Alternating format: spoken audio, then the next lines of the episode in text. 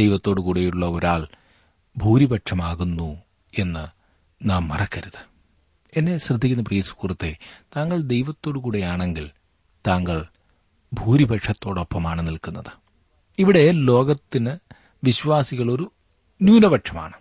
എന്നാൽ ലോകത്തിന് മനസ്സിലാക്കുവാൻ കഴിയാത്ത കാര്യം ഞാൻ പറയട്ടെ, ദൈവത്തോടുകൂടെ നാം ഭൂരിപക്ഷമാണ്. ദൈവത്തോടുകൂടെയുള്ള ഒരാൾ ഭൂരിപക്ഷം തന്നെയാണ്.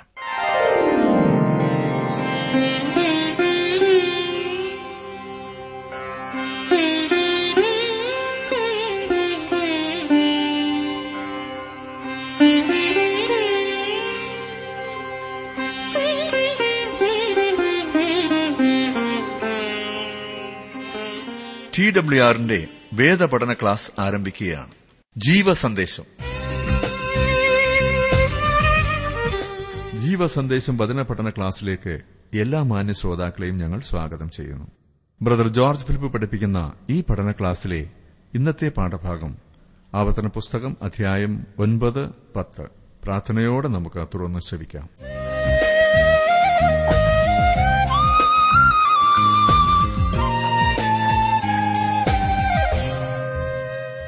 എന്റെ സൌകര്യത്തിന് കാര്യങ്ങളെല്ലാം പോകാമെന്നുണ്ടെങ്കിൽ ഞാൻ സന്തുഷ്ടനായിരിക്കും എന്ന് ചിന്തിക്കുന്നത് എത്ര ബാലിശമാണ്. പദവികൾ ഉയരുംതോറും ഉത്തരവാദിത്തങ്ങളും ബുദ്ധിമുട്ടുകളും കൂടും എന്ന് മറക്കരുത്. നമ്മുടെ നാട്ടിലെ ഒരു ഭരണാധികാരിയാകുവാൻ എല്ലാവർക്കും താൽപര്യം കാണും. എന്തെല്ലാം സൌകര്യങ്ങളാണില്ലേ. സമൂഹത്തിൽ മനുഷ്യർ മാനിക്കും, മറ്റുള്ളവരെ ഭരിക്കാം, തീരുമാനങ്ങൾ എടുക്കാം, എല്ലാ സുഖസൗകര്യങ്ങളിലും ജീവിക്കാം. ഇതൊക്കെയാണ് നാം ചിന്തിക്കുന്നതല്ലേ, എന്തെല്ലാം പദവികൾ. എന്നാൽ അതിന്റെ പിൻപിലെ ഭാരിച്ച ഉത്തരവാദിത്തങ്ങളോ അത് നിറവേറ്റുവാനുള്ള ബുദ്ധിമുട്ടുകളോ ആരെങ്കിലും ഓർക്കുന്നുണ്ടോ? ഒരുവൻ വളരെ കഷ്ടപ്പെട്ട് ബുദ്ധിമുട്ടി പഠിച്ച് ഉന്നത വിജയം കൈവരിച്ചു എന്നിരിക്കട്ടെ.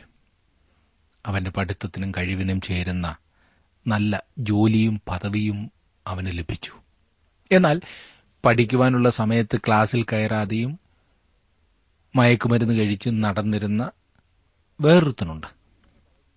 അവൻ ഉന്നത പദവിയിലെത്തിയ തന്റെ സഹപാഠിയെ നോക്കി പറയുന്നത്, ഇവനൊക്കെ ഇങ്ങനെ സുഖിച്ച് നടന്നാൽ മതി, ഇവിടെങ്ങും ഒരു സമത്വവും ഇല്ല എന്നത്രേ. എന്തൊരു ന്യായമില്ലേ. ഒരു ദൈവവൈതലിന്റെ ജീവിതത്തിലും ഇത് ഒരു യാഥാർത്ഥ്യമാണ്. ഉദാഹരണത്തിന്, തങ്ങൾ രാജകീയ പുരോഹിത വർഗമാണെന്ന് ഓരോ വിശ്വാസിയും അഭിമാനത്തോടെ പറയും. പഴയ നിയമകാലത്ത് ലേവി ഗോത്രത്തിൽ നിന്ന് തെരഞ്ഞെടുക്കപ്പെട്ടവർ മാത്രമായിരുന്നു പുരോഹിതന്മാർ. എന്നാൽ ഇപ്പോൾ ഇവിടെ കർത്താവായ യേശുക്രിസ്തുവിന്റെ രക്തത്താൽ വീണ്ടെടുക്കപ്പെട്ട എല്ലാ ദൈവമക്കളും പുരോഹിതന്മാരാണ്. അല്ലാതെ ആ പദവി ആർക്കെങ്കിലും പ്രത്യേകം നൽകുന്നില്ല എന്നോർക്കണം. അങ്ങനെയെങ്കിൽ പഴയ നിയമത്തിൽ ലേവി ഗോത്രത്തിന് ദൈവം നൽകിയ പ്രമാണങ്ങൾ നമുക്കും ബാധകമല്ലേ? തീർച്ചയായും ബാധകമാണല്ലോ. അത് എന്താകുന്നു എന്ന് ഇന്നത്തെ പഠനത്തിലൂടെ നമുക്കൊന്ന് ശ്രദ്ധിക്കാം. നാം ആവർത്തന പുസ്തകം എട്ടാം അധ്യായം വരെയാണല്ലോ പഠിച്ചു കഴിഞ്ഞത്. ഇന്ന് നമുക്ക് ഒൻപതും പത്തും അധ്യായങ്ങൾ പഠിക്കാം. ഒൻപതാം അധ്യായത്തിന്റെ ആദ്യത്തെ രണ്ട് വാക്യങ്ങൾ നാം വായിക്കുന്നത്, ഇസ്രായേലെ കേൾക്ക, നീ ഇന്ന് യോർദാൻ കടന്ന് നിന്നേക്കാൾ വലിപ്പവും ബലവുമുള്ള ജാതികളെയും ആകാശത്തോളം ഉയർന്ന മതിലുള്ള വലിയ പട്ടണങ്ങളെയും വലിപ്പവും പൊക്കവുമുള്ള അനാക്യരെന്ന ജാതിയെയും അടക്കുവാൻ പോകുന്നു. നീ അവരെ അറിയുന്നുവല്ലോ. അനാക്യരുടെ മുമ്പിൽ നിൽക്കുന്നവൻ ആർ എന്നിങ്ങനെയുള്ള ചൊല്ല് നീ കേട്ടിരിക്കുന്നു. ഇന്ന് എന്ന് പറയുന്നത് ആ പറയുന്നതായ ഇരുപത്തിനാല് മണിക്കൂറുള്ള ദിവസത്തെ അല്ല, പിന്നെയോ അവർ ദേശത്ത് പ്രവേശിക്കുന്ന സമയത്തെയാണ് അത് സൂചിപ്പിക്കുന്നത്. ദേശം ഒറ്റുനോക്കുവാൻ പോയവർ നൽകിയ റിപ്പോർട്ടിനേക്കാൾ മോശമായ റിപ്പോർട്ടാണ് ദൈവം ഇപ്പോൾ നൽകുന്നത്. ദേശവും ദേശത്ത് വസിക്കുന്നവരും എങ്ങനെയുള്ളതെന്ന് ദൈവത്തിനറിയാമായിരുന്നു. എന്നിട്ടും ദേശത്തേക്ക് കടക്ക എന്ന് ദൈവം അവരോട് പറഞ്ഞു. അവർ ദൈവത്തെ വിശ്വസിക്കാതിരുന്നതുകൊണ്ട് ദേശത്തേക്ക് കടക്കുവാൻ അവർ തയ്യാറായില്ല. ദേശത്തെ ജനങ്ങളെ ദൈവത്തിനറിയാമായിരുന്നു. അവിടെ മല്ലന്മാർ ഉണ്ടായിരുന്നു എന്നും ദൈവം അറിഞ്ഞിരുന്നു. അവരോടൊപ്പം ദേശത്തേക്ക് പോകാമെന്ന് ദൈവം അവർക്ക് വാഗ്ദത്തം നൽകി. ദൈവത്തോടു കൂടെയുള്ള ഒരാൾ ഭൂരിപക്ഷമാകുന്നു എന്ന് നാം മറക്കരുത്. എന്നെ ശ്രദ്ധിക്കുന്ന പ്രിയ സുഹൃത്തെ, താങ്കൾ ദൈവത്തോടുകൂടെയാണെങ്കിൽ താങ്കൾ ഭൂരിപക്ഷത്തോടൊപ്പമാണ് നിൽക്കുന്നത്. ഇവിടെ ലോകത്തിന് വിശ്വാസികളൊരു ന്യൂനപക്ഷമാണ്. എന്നാൽ ലോകത്തിന് മനസ്സിലാക്കുവാൻ കഴിയാത്ത കാര്യം ഞാൻ പറയട്ടെ, ദൈവത്തോടുകൂടെ നാം ഭൂരിപക്ഷമാണ്. ദൈവത്തോടുകൂടെയുള്ള ഒരാൾ ഭൂരിപക്ഷം തന്നെയാണ്.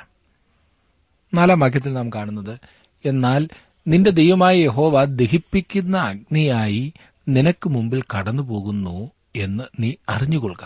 അവൻ അവരെ നശിപ്പിക്കുകയും നിന്റെ മുമ്പിൽ താഴ്ത്തുകയും ചെയ്യും. അങ്ങനെ യഹോവ നിന്നോട് അരുളി ചെയ്തതുപോലെ നീ അവരെ നീക്കിക്കളയുകയും ക്ഷണത്തിൽ നശിപ്പിക്കുകയും ചെയ്യും. ദേശത്തു നിന്നും അവരെ പുറത്താക്കുന്ന ചുമതല ദൈവം ഏറ്റെടുക്കുന്നു. ദൈവമാണ് ഉടമസ്ഥൻ, അവൻ തന്നെയാണ് സൃഷ്ടാവ്. അങ്ങനെ ചെയ്യുവാനുള്ള അവകാശം അവനുണ്ട്. ഞാനും നിങ്ങളും ഇവിടെ അവന്റെ സൃഷ്ടികൾ മാത്രമാണ്. ദൈവം സർവാധികാരിയും സൃഷ്ടാവുമാണ്. നാം അവന്റെ സൃഷ്ടി മാത്രമാണ്. നാം അടുത്ത വാക്യത്തിൽ കാണുന്നത്, നിന്റെ ദൈവമായ യഹോവ അവരെ നിന്റെ മുമ്പിൽ നിന്ന് നീക്കിക്കളഞ്ഞ ശേഷം എന്റെ നീതി നിമിത്തം ഈ ദേശം കൈവശമാക്കുവാൻ യഹോവ എന്നെ കൊണ്ടുവന്നു എന്ന് നിന്റെ ഹൃദയത്തിൽ പറയരുത്. ആ ജാതിയുടെ ദുഷ്ടത നിമിത്തമത്രേ യഹോവ അവരെ നിന്റെ മുമ്പിൽ നിന്ന് നീക്കിക്കളയുന്നത്. താൻ അവിടെ പാർപ്പിക്കുവാൻ പോകുന്ന ജനം നീതിയുള്ളവരായതുകൊണ്ടല്ല, പിന്നെയോ അവിടെ പാർക്കുന്നവർ ദുഷ്ടരായതുകൊണ്ടാണ് താൻ അവരെ ദേശത്ത് നിന്ന് പുറത്താക്കുന്നത് എന്ന് ദൈവം പറയുന്നു. ദൈവം അക്കാര്യം വ്യക്തമായി ആ ജനത്തോട് സൂചിപ്പിക്കുന്നു.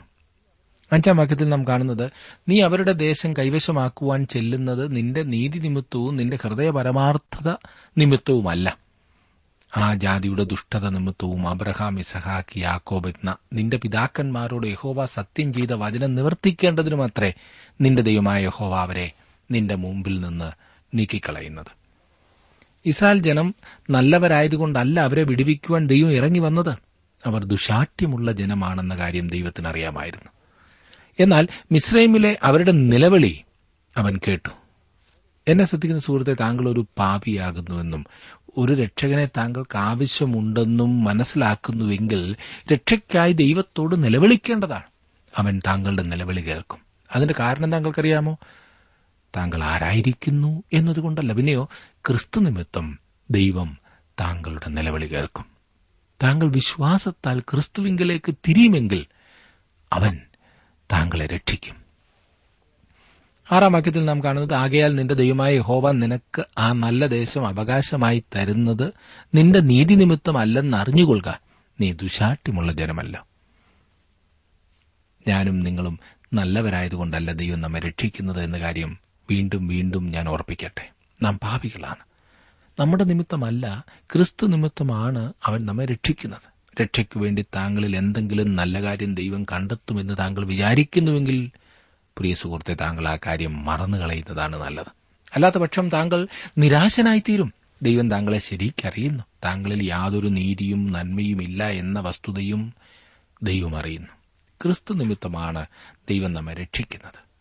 നമ്മിൽ നിന്ന് പ്രതീക്ഷിക്കുന്നതെല്ലാം ദൈവം ക്രിസ്തുവിൽ കണ്ടെത്തുന്നു. ഇതെത്രയോ മനോഹരമായ കാര്യമാണ്. ആവർത്തന പുസ്തകത്തിൽ ദൈവകൃപയുടെ സുവിശേഷത്തിന്റെ വിത്ത് നമുക്ക് കാണുവാൻ കഴിയുന്നു. തിരുവചനത്തിലെ ശ്രദ്ധേയമായ ഒരു ഭാഗം അത്ര ഇത്. ഇനിയും ഏഴാം വാക്യത്തിൽ നാം കാണുന്നത്, നീ മരുഭൂമിയിൽ വെച്ച് നിന്റെ ദൈവമായ യഹോവയെ കോപിപ്പിച്ചു എന്ന് ഓർക്ക, മറന്നുകളയരുത്. മിസ്രൈം ദേശത്തു നിന്ന് പുറപ്പെട്ട നാൾ മുതൽ ഈ സ്ഥലത്ത് വന്നതുവരെയും നിങ്ങൾ യഹോവയോട് മത്സരിക്കുന്നവരായിരുന്നു. അവരുടെ പഴയ ചരിത്രം സൂചിപ്പിക്കുകയും പ്രത്യേകമായി അവർ സ്വർണ്ണക്കാളക്കുട്ടിയെ ഉണ്ടാക്കിയ സംഭവം അവരുടെ ഓർമ്മയിൽ കൊണ്ടുവരികയുമാണ് മോശ ചെയ്യുന്നത്. പുറപ്പാട് ദിവസം മുപ്പത്തിരണ്ടാം അധ്യായത്തിന്റെ നാലാം വാക്യത്തിൽ ഇപ്രകാരം വായിക്കുന്നു, അവൻ അത് അവരുടെ കയ്യിൽ നിന്ന് വാങ്ങി ഒരു കൊത്തുളി കൊണ്ട് ഭാഷ വരുത്തി ഒരു കാളക്കുട്ടിയെ വാർത്തുണ്ടാക്കി. അപ്പോൾ അവർ, ഇസ്രായേലെ, ഇത് നിന്നെ മിസ്രൈം ദേശത്ത് നിന്ന് കൊണ്ടുവന്ന നിന്റെ ദൈവമാകുന്നു എന്ന് പറഞ്ഞു. കാതിലെ പൊൻകൊണുക്കുകളെക്കുറിച്ചാണ് അവൻ അത് അവരുടെ കയ്യിൽ നിന്ന് വാങ്ങി എന്ന് പറഞ്ഞിരിക്കുന്നത്. സ്ത്രീകളും പുരുഷന്മാരും അവരുടെ കാതിലെ കുണുക്കുകൾ അഹ്റോന് കൊടുത്തു. ആ പൊൻകുണുക്കുകൾ വിഗ്രഹാരാധനയുടെ ചിഹ്നമായിരുന്നു. സാധാരണയായി ഒരു കാതിൽ മാത്രമേ അവ അവർ അണിഞ്ഞിരുന്നുള്ളൂ. ഈ ജനം എത്ര വേഗം സത്യദൈവത്തെ ആരാധിക്കുന്നതിൽ നിന്നും വഴുതിപ്പോവുകയാണ് ചെയ്തിരിക്കുന്നതെന്ന് ഓർക്കുക. അഹ്റോൻ ആ പൊൻകുണുക്കുകൾ എടുത്ത് ഒരു കൊത്തുളി കൊണ്ട് ഒരു കാളക്കുട്ടിയെ വാർത്തുണ്ടാക്കി. എന്നിട്ട് അവർ ഇസ്രായേലേ, ഇത് നിന്നെ മിസ്രയീം ദേശത്തു നിന്ന് കൊണ്ടുവന്ന നിന്റെ ദൈവമാകുന്നു എന്ന് പറഞ്ഞു. അത് അവർ ഓർത്തിരിക്കണമെന്ന് ദൈവം പറഞ്ഞു. നൂറ്റിയാറാം സങ്കീർത്തനത്തിന്റെ പത്തൊൻപതാം വാക്യത്തിൽ ദൈവം അതവരെ വീണ്ടും ഓർമ്മിപ്പിക്കുന്നു. അവർ ഹോരേബിൽ വെച്ചൊരു കാളക്കുട്ടിയെ ഉണ്ടാക്കി വാർത്തുണ്ടാക്കിയ വിഗ്രഹത്തെ നമസ്കരിച്ചു എന്ന് നാം അവിടെ വായിക്കുന്നു. ഓർത്തിരിക്കണമെന്ന് ദൈവം അവരോട് പറഞ്ഞു, എന്നാൽ അവർ മറക്കുകയാണ് ചെയ്തത്. എട്ടാം വാക്യത്തിൽ നാം കാണുന്നത്, ഹോരേബിലും നിങ്ങൾ യഹോവയെ കോപിപ്പിച്ചു, അതുകൊണ്ട് യഹോവ നിങ്ങളെ നശിപ്പിപ്പാൻ വിചാരിക്കും വണ്ണം നിങ്ങളോട് കോപിച്ചു. മോശ പന്ത്രണ്ടാം വാക്യത്തിൽ തുടർന്ന് പറയുന്നത്, അപ്പോൾ യഹോവ എന്നോട്, നീ എഴുന്നേറ്റ് ക്ഷണത്തിൽ ഇവിടെ നിന്നിറങ്ങിച്ചെല്ലുക, നീ മിസ്രൈമിൽ നിന്ന് കൊണ്ടുവന്ന് നിന്റെ ജനം തങ്ങളെ തന്നെ വഷളാക്കി, ഞാൻ അവരോട് കൽപ്പിച്ച വഴി വേഗത്തിൽ വിട്ടുമാറി ഒരു വിഗ്രഹം വാർത്തുണ്ടാക്കിയിരിക്കുന്നു എന്ന് കൽപ്പിച്ചു. അവർ സ്വർണ്ണ കാളക്കുട്ടി ഉണ്ടാക്കുന്നതായ സമയം മോശ പർവ്വതമുകളിൽ കൽപ്പനകൾ സ്വീകരിക്കുകയായിരുന്നു. ആ കൽപ്പനകളിൽ രണ്ടെണ്ണം അവർ ചെയ്യുന്നതിന് നേരെ എതിരായിരുന്നു. അതെ, ഞാനല്ലാതെ അന്യ ദൈവങ്ങൾ നിനക്കുണ്ടാകരുത്, ഒരു വിഗ്രഹവും ഉണ്ടാക്കരുത്. ദൈവം മോശയോട് പറയുന്നത് ശ്രദ്ധിക്കുക, അവർ നിന്റെ ജനമാണ്, നീയാണ് അവരെ മരുഭൂമിയിൽ നിന്ന് പുറപ്പെടുവിച്ചു കൊണ്ടുവന്നത്. മോശ അതിനുത്തരം കൊടുക്കുന്നത് അത്രേ. ഇനി എൺപത്തിമൂന്നാക്കി നോക്കിയാട്ടെ, ഞാൻ ഈ ജനത്തെ ദുശാഠ്യമുള്ള ജനമെന്ന് കാണുന്നു. ഇസ്രായേൽ മക്കൾ ദുശാഠ്യമുള്ള ജനമാണെന്ന വസ്തുത ദൈവത്തിനെല്ലാം ഇപ്പോഴും അറിയാമായിരുന്നു. ദൈവം അത് ആവർത്തിച്ച് പ്രഖ്യാപിക്കുന്നു. എന്നെയും താങ്കളെയും അവിടുന്ന് അറിയുന്നു. നമ്മെക്കുറിച്ച് ഒരു പക്ഷേ അവന് അപ്രകാരം പറയുവാൻ കഴിയുമായിരിക്കും. പതിനാലാം വാക്യത്തിൽ, എന്നെ വിടുക, ഞാൻ അവരെ നശിപ്പിച്ച് അവരുടെ പേർ ആകാശത്തിന് കീഴിൽ നിന്നും മായ്ച്ചു കളയും, നിന്നെ അവരെക്കാൾ ബലവും വലിപ്പവുമുള്ള ജാതിയാക്കുമെന്നും യഹോവ എന്നോട് അരുളി ചെയ്തു. ഇത് മോശയ്ക്കൊരു പരീക്ഷണ ഘട്ടമായിരുന്നിരിക്കാം. എന്നാൽ മോശ അതിനെ എതിർക്കുകയാണ് ചെയ്തത്. ഇസ്രായേൽ ജനത്തിനു വേണ്ടിയുള്ള അവന്റെ അപേക്ഷ പുറപ്പാട് പുസ്തകം മുപ്പത്തിരണ്ടാം അധ്യായത്തിന്റെ പന്ത്രണ്ട് മുതൽ പതിനേഴ് വരെയുള്ള വാക്യങ്ങളിൽ രേഖപ്പെടുത്തിയിരിക്കുന്നു. യഹോവയുടെ സാന്നിധ്യം കൂടെയില്ലാതെ ദേശത്തേക്ക് പോകുവാൻ മോശ തയ്യാറായിരുന്നില്ല. അവൻ പറഞ്ഞു, നിന്റെ സാന്നിധ്യം എന്നോടുകൂടെ പോകുന്നില്ലെങ്കിൽ ഞങ്ങളെ പറഞ്ഞയക്കരുതേ. മോശ തന്നെ തന്നെ ജനവുമായി താതാത്മ്യപ്പെടുത്തി. മോശ പർവ്വതത്തിൽ നിന്നിറങ്ങി വന്നപ്പോൾ അവർ ചെയ്തത് അവൻ കാണുന്നു. പതിനാറാം വാക്യം, ഞാൻ നോക്കിയാറെ നിങ്ങൾ നിങ്ങളുടെ ദൈവമായ യഹോവയോട് പാപം ചെയ്ത് ഒരു കാളക്കുട്ടിയെ വാർത്തുണ്ടാക്കി യഹോവ നിങ്ങളോട് കൽപ്പിച്ച വഴി വേഗത്തിൽ വിട്ടുമാറിയിരുന്നത് കണ്ടു. ദൈവം തന്റെ കൽപ്പനകൾ നൽകിക്കൊണ്ടിരുന്ന സമയത്ത് തന്നെ അവർ അവനിൽ നിന്ന് അകലുകയായിരുന്നു ചെയ്തത്. എന്നിട്ടും അവർ അവനെ അനുസരിക്കും എന്ന് പറയുകയും ചെയ്യുന്നു.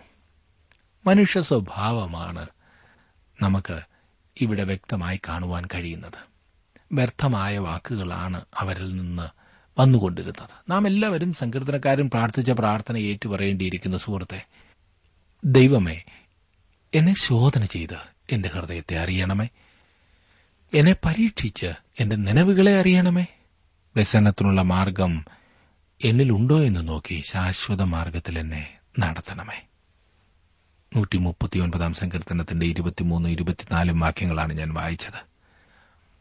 ഓരോ ദൈവപൈതലും ഇപ്രകാരം പറയേണ്ടതാണ്. പൗലോസ് അപ്പോസ്തലൻ വിശ്വാസികളോട് ഇപ്രകാരം ഉപദേശിച്ചു. രണ്ട് കൊരിന്ത്യർ പതിമൂന്നിന്റെ അഞ്ചിൽ, നിങ്ങൾ വിശ്വാസത്തിലിരിക്കുന്നുവോ എന്ന് നിങ്ങളെ തന്നെ പരീക്ഷിപ്പീൻ, നിങ്ങളെ തന്നെ ശോധന ചെയ്യുവീൻ, നിങ്ങൾ കൊള്ളരുതാത്തവർ അല്ല എന്ന് വരികിൽ യേശുക്രിസ്തു നിങ്ങളിലുണ്ട് എന്ന് നിങ്ങളെ തന്നെ അറിയുന്നില്ലയോ?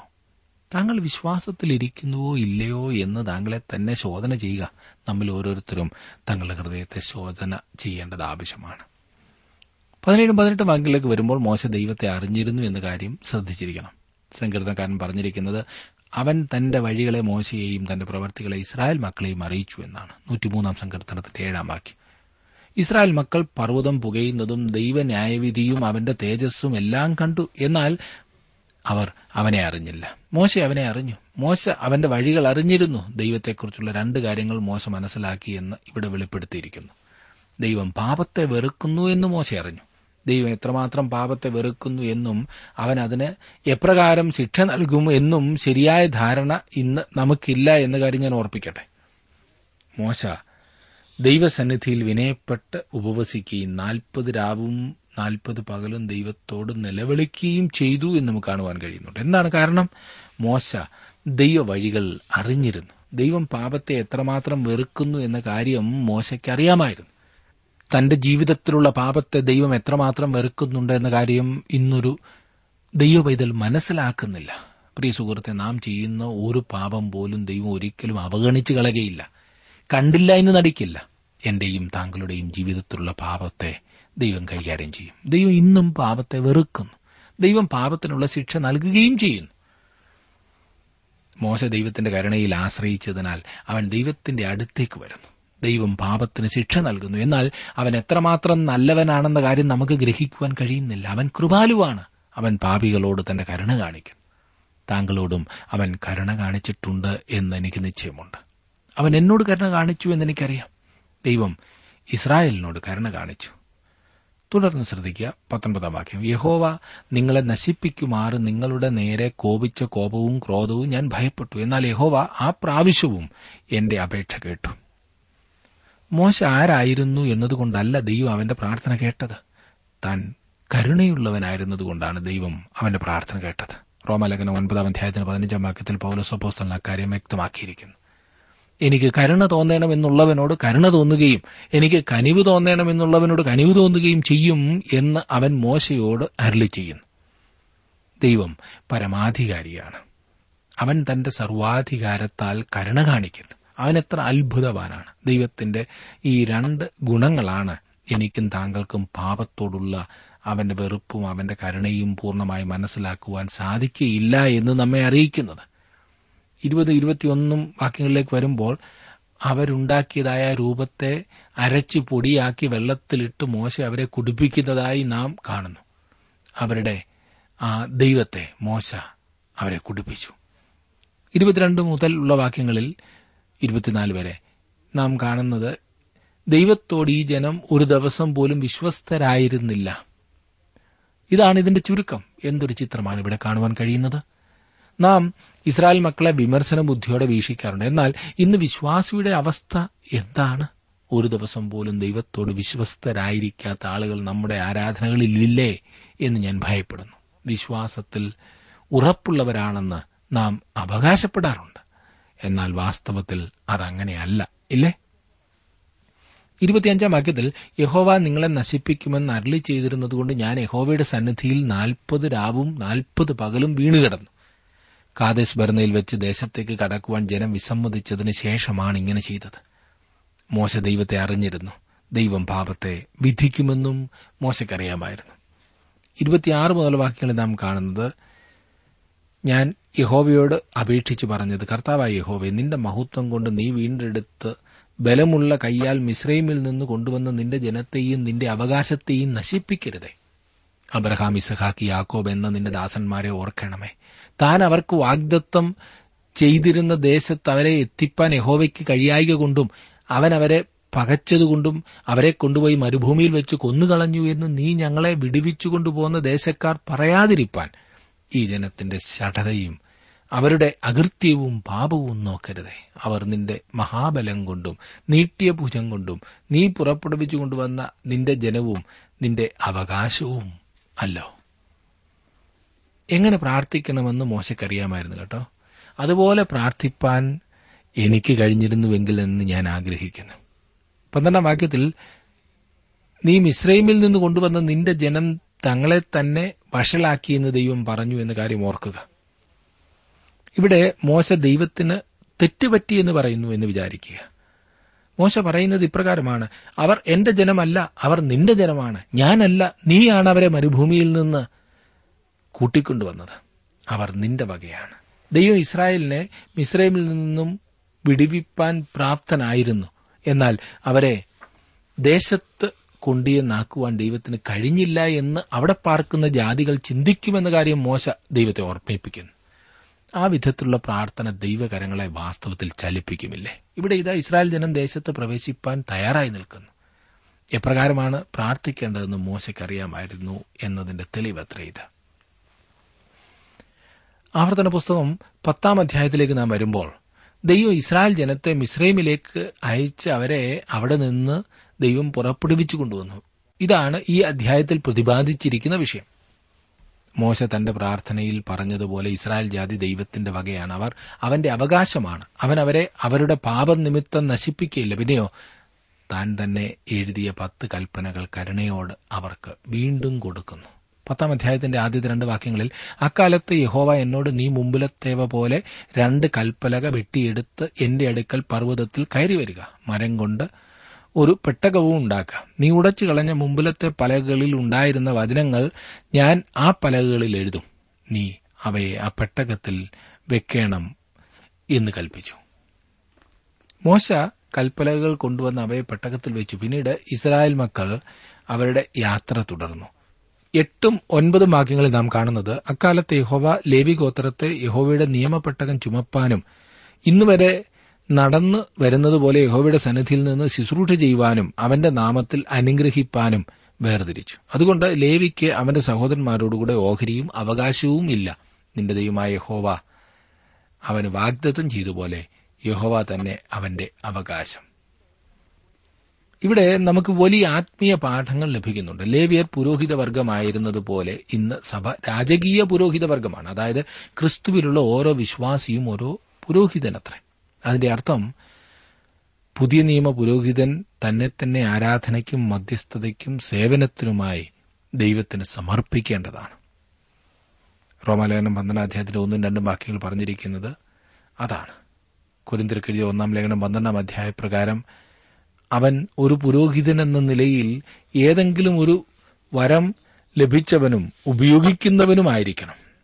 ഒരു പുരോഹിതൻ എന്ന നിലയിൽ ഓരോ വിശ്വാസിക്കും സഭയിൽ ശുശ്രൂഷ ചെയ്യുവാനായി ഓരോ വരങ്ങളുണ്ട്. ലേവി ഗോത്രത്തിന് വസ്തുമയമായ അവകാശങ്ങൾ പാടില്ലായിരുന്നു എന്ന കാര്യം ശ്രദ്ധിക്കുക. ദൈവമായിരുന്നു അവരുടെ അവകാശം. മറ്റു ഗോത്രങ്ങൾക്കൊരു നിശ്ചിത വിസ്തൃതിയിൽ ദേശം നൽകാമെന്ന് ദൈവം വാഗ്ദത്തം ചെയ്തു. അവൻ അവരെ അനുഗ്രഹിച്ചു. എന്നാൽ അത് താൽക്കാലികമായ അനുഗ്രഹമായിരുന്നു. എന്നാൽ അപ്രകാരമുള്ള അനുഗ്രഹം ദൈവം ലേവി ഗോത്രത്തിന് നൽകിയില്ല. ഇന്ന് ഒരു ദൈവപൈതലിന്റെ സ്ഥിതിയും ഇതുതന്നെയാണ്. ലേവി ഗോത്രത്തെ പോലെ നമ്മുടെ അവകാശവും ദൈവമാണ്. സ്വർഗ്ഗത്തിലെ സകല ആത്മീയ അനുഗ്രഹങ്ങളാലും നാം അനുഗ്രഹിക്കപ്പെട്ടിരിക്കുകയാണ്. ഈ വസ്തുതയെ അറിയാത്തതോ അവഗണിക്കുന്നതോ അത്രയും നമ്മുടെ പരാജയം. നമ്മുടെ പദവി പറയുമ്പോൾ തന്നെ ഈ ഭൂമിയിൽ സമ്പാദിച്ചു കൂട്ടുവാൻ നാം ശ്രമിക്കുകയല്ലേ ചെയ്യാറുള്ളത്. പന്ത്രണ്ടാം വാക്യത്തിൽ നാം കാണുന്നത്, ആകയാൽ ഇസ്രായേലെ, നിന്റെ ദൈവമായ യഹോവയെ ഭയപ്പെടുകയും അവന്റെ എല്ലാ വഴികളിലും നടക്കുകയും അവനെ സ്നേഹിക്കുകയും നിന്റെ ദൈവമായ യഹോവയെ പൂർണ്ണ ഹൃദയത്തോടും പൂർണ്ണ മനസ്സോടും കൂടെ സേവിക്കുകയും ഞാൻ ഇന്ന് നിന്നോട് ആജ്ഞാപിക്കുന്ന യഹോവയുടെ കൽപ്പനകളും ചട്ടങ്ങളും നിന്റെ നന്മയ്ക്കായി പ്രമാണിക്കുകയും വേണമെന്നല്ലാതെ നിന്റെ ദൈവമായ യഹോവ നിന്നോട് ചോദിക്കുന്നത് എന്ത്? ഇതാണ് സുവിശേഷം എന്ന് തെറ്റിദ്ധരിച്ചു പോകരുത്. സുവിശേഷം ഇത് അല്ലാത്തതിനാൽ ഞാനും നിങ്ങളും ദൈവത്തോട് നന്ദിയുള്ളവരായിരിക്കേണ്ടതാണ്. സുവിശേഷം ഇതിൽ ആശ്രയിച്ചിരുന്നുവെങ്കിൽ നാം അധികമായി അനുഗ്രഹിക്കപ്പെടുമായിരുന്നില്ല. ഇസ്രായേൽ ജാതി അവ പാലിച്ചിരുന്നുവെങ്കിൽ അവർ അനുഗ്രഹിക്കപ്പെടുമായിരുന്നു. അവർ അവയെ ചിലപ്പോൾ അനുസരിച്ചു, മിക്കപ്പോഴും ലംഘിച്ചു. ലംഘിച്ചപ്പോൾ ന്യായവിധി അവരുടെ മേൽ വന്നു. ന്യായപ്രമാണത്താൽ തനിക്ക് ജനത്തെ രക്ഷിപ്പാൻ കഴിയുകയില്ല എന്ന വസ്തുത ആയിരത്തി അഞ്ഞൂറ് വർഷങ്ങളായി ഇസ്രായേൽ ജാതിയുടെ ചരിത്രത്തിൽ കൂടി ലോകത്തെയും എന്നെയും താങ്കളെയും ദൈവം പഠിപ്പിച്ചുകൊണ്ടിരിക്കുന്നു. അനുകൂലമായ സാഹചര്യത്തിൽ ന്യായപ്രമാണത്തോട് ചായ്വുള്ള രീതിയിൽ നയിക്കപ്പെടുന്ന ഒരു ദേശത്തുപോലും ഈ ജനത്തിന് അവ പാലിക്കുവാൻ കഴിഞ്ഞില്ലെങ്കിൽ പിന്നെ എനിക്കും താങ്കൾക്കും അവ പാലിപ്പാൻ തീർച്ചയായും സാധ്യമല്ല. ഇന്ന് ദൈവം കൃപാലുവാണ്, അവിടുന്ന് കൃപയാലാണ് രക്ഷിക്കുന്നത് എന്നതിനാൽ നമുക്ക് ദൈവത്തെ സ്തുതിക്കാം. വാസ്തവത്തിൽ എക്കാലവും ദൈവത്തിന്റെ രീതി കൃപയായിരുന്നു. പഴയ നിയമത്തിൽ ന്യായപ്രമാണത്താൽ അവൻ ആരെയും ഒരിക്കലും രക്ഷിച്ചില്ല. അവരോടുള്ള അവന്റെ കരുണയും കൃപയും മൂലമാണ് അവർക്ക് വേണ്ടി ക്രൂശിൽ മരിക്കുവാനും പാപങ്ങളെ നീക്കിക്കളയുവാനുമായി വന്നിരിക്കുന്നത്. ക്രിസ്തുവിലേക്ക് നോക്കിയാണ് അവർ രക്ഷ പ്രാപിച്ചത്. പതിനെട്ടാം വാക്യത്തിൽ നാം കാണുന്നു, അവൻ അനാഥർക്കും വിധവമാർക്കും ന്യായം നടത്തിക്കൊടുക്കുന്നു, പരദേശിയെ സ്നേഹിച്ച് അവന് അന്നവും വസ്ത്രവും നൽകുന്നു. ദൈവം പരദേശിയെ, അതായത് അപരിചിതനെ സ്നേഹിച്ചിരുന്നു. അവർ മിസ്രൈം ദേശത്ത് പരദേശികളായിരുന്നു എന്ന കാര്യം അവൻ അവരെ ഓർമ്മിപ്പിച്ചു. പത്തൊൻപതും ഇരുപതും വാക്യങ്ങളിലേക്ക് വരുമ്പോൾ പിശാചിനോട് ഉത്തരം പറയുവാൻ കർത്താവായ യേശുക്രിസ്തു ഈ വാക്യം ഉദ്ധരിച്ചു എന്ന കാര്യം താങ്കൾ ഓർക്കുന്നുണ്ടല്ലോ. അന്നത്തെ ഓരോ ഇസ്രായേൽക്കാരനും എന്ന പോലെ നമ്മുടെ കർത്താവിനും ഈ ആവർത്തന പുസ്തകം വളരെ സുപരിചിതമായ പുസ്തകമായിരുന്നു. ഇരുപത്തിരണ്ടാം വാക്യത്തിൽ നാം കാണുന്നത് പത്താം അധ്യായത്തിന്റെ ഇരുപത്തിരണ്ട്, നിന്റെ പിതാക്കന്മാർ എഴുപത് ദേഹികളായി മിസ്രൈമിലേക്ക് ഇറങ്ങിപ്പോയി. ഇപ്പോഴോ നിന്റെ ദൈവമായ യഹോവ നിന്നെ പെരുക്കി ആകാശത്തിലെ നക്ഷത്രങ്ങളെ പോലെ ആക്കിയിരിക്കുന്നു. പ്രത്യക്ഷമായ ദൈവാനുഗ്രഹം അവരുടെ മേലുണ്ടായിരുന്നു. അവൻ അവരെ മിസ്രൈമിലേക്ക് നയിച്ചു. അവൻ അവരെ മിസ്രൈമിൽ നിന്ന് വിടുവിച്ച് കൊണ്ടുവന്നു. ദൈവമായിരുന്നു അതിനെല്ലാം ഉത്തരവാദിയെന്ന് സമ്മതിക്കുവാൻ അവർ തയ്യാറാണ്. എന്നെ ശ്രദ്ധിക്കുന്ന പ്രിയ സഹോദര പ്രിയ സഹോദരി, താങ്കളുടെ ജീവിതത്തിൽ ഈ കൃപയാലുള്ള രക്ഷ പ്രാപിക്കുവാൻ സാധിച്ചിട്ടുണ്ടോ? ഇല്ല എങ്കിൽ ഇന്ന് തന്നെ ദൈവകരങ്ങളിലേക്ക് സമർപ്പിച്ച് ഒരു ദൈവപൈതലായിത്തീരും. അതിനായി ദൈവം താങ്കളെ സഹായിക്കട്ടെ, അനുഗ്രഹിക്കട്ടെ.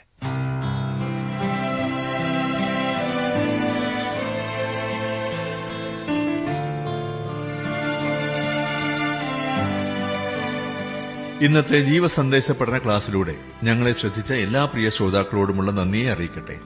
ദൈവവചനം കൃത്യമായി ക്രമമായി പഠിക്കുവാൻ ലഭിച്ചിരിക്കുന്ന ഈ അസുലഭ അവസരം പ്രയോജനപ്പെടുത്തുകയും സ്നേഹിതരെ അതിനായി ഉത്സാഹിപ്പിക്കുകയും ചെയ്യുക. അഭിപ്രായങ്ങളും നിർദ്ദേശങ്ങളും പ്രാർത്ഥനാ വിഷയങ്ങളും ഞങ്ങളെ അറിയിക്കുക. ഈ പുസ്തകത്തിന്റെ വിഷയവിഭജനം, audio C D, S D card എന്നിവ ആവശ്യമെങ്കിൽ ഞങ്ങളുമായി ബന്ധപ്പെടുക. ഞങ്ങളുടെ വിലാസം: ജീവസന്ദേശം, പോസ്റ്റ് ബോക്സ് നമ്പർ മൂന്ന്, തിരുവല്ല അഞ്ച്, Keralam. Phone zero four six nine two seven zero zero two eight four, mobile nine four four seven seven six seven three seven eight. ഞങ്ങളുടെ email address Malayalam T T B at radio eight eight two dot com. വെബ്സൈറ്റിലും ഞങ്ങളുടെ programme ലഭിക്കുന്നതാണ്. ഞങ്ങളുടെ website W W W dot radio eight eight two dot com.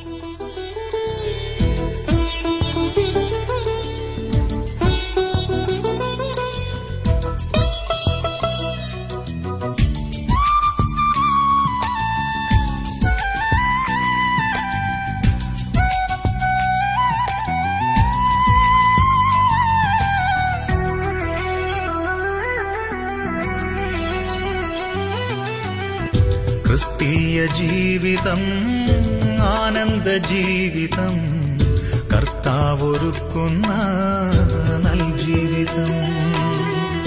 ഭാരം പ്രയാസങ്ങൾ ഏറെയുണ്ടെന്നാലും പ്രത്യാശ നൽകുന്ന നൽ ജീവിതം.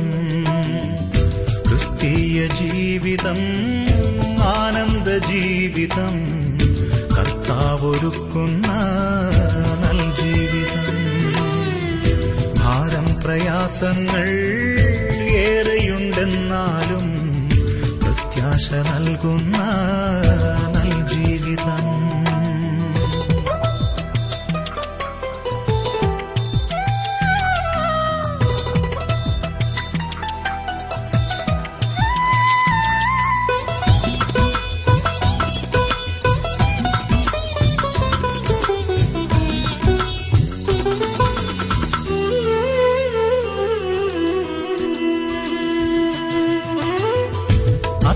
തളിർത്തല്ലോ മുന്തിരി പൂത്തല്ലോ, കർത്താവൊരുക്കുന്ന നാളങ്ങടുത്തല്ലോ.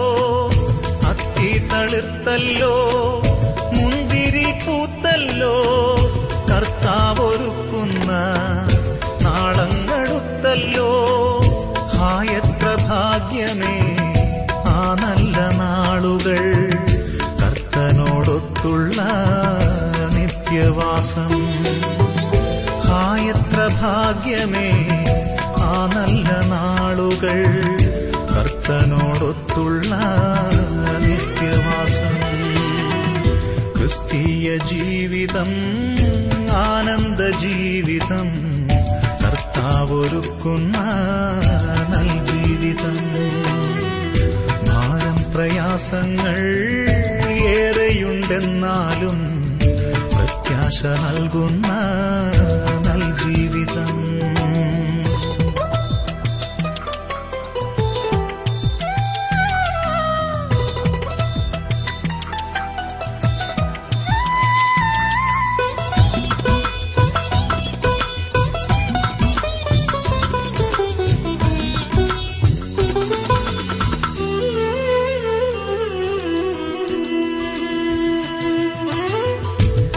തടസ്സങ്ങളില്ലവിടെ, ദുരിത നാളുമില്ലേ. കർത്താവൊരുക്കുന്ന ശോഭിത നഗരത്തിൽ ദുഃഖങ്ങളില്ലവിടെ, ദുരിത നാളുമില്ലേ. കർത്താവൊരുക്കുന്ന ശോഭിത നഗരത്തിൽ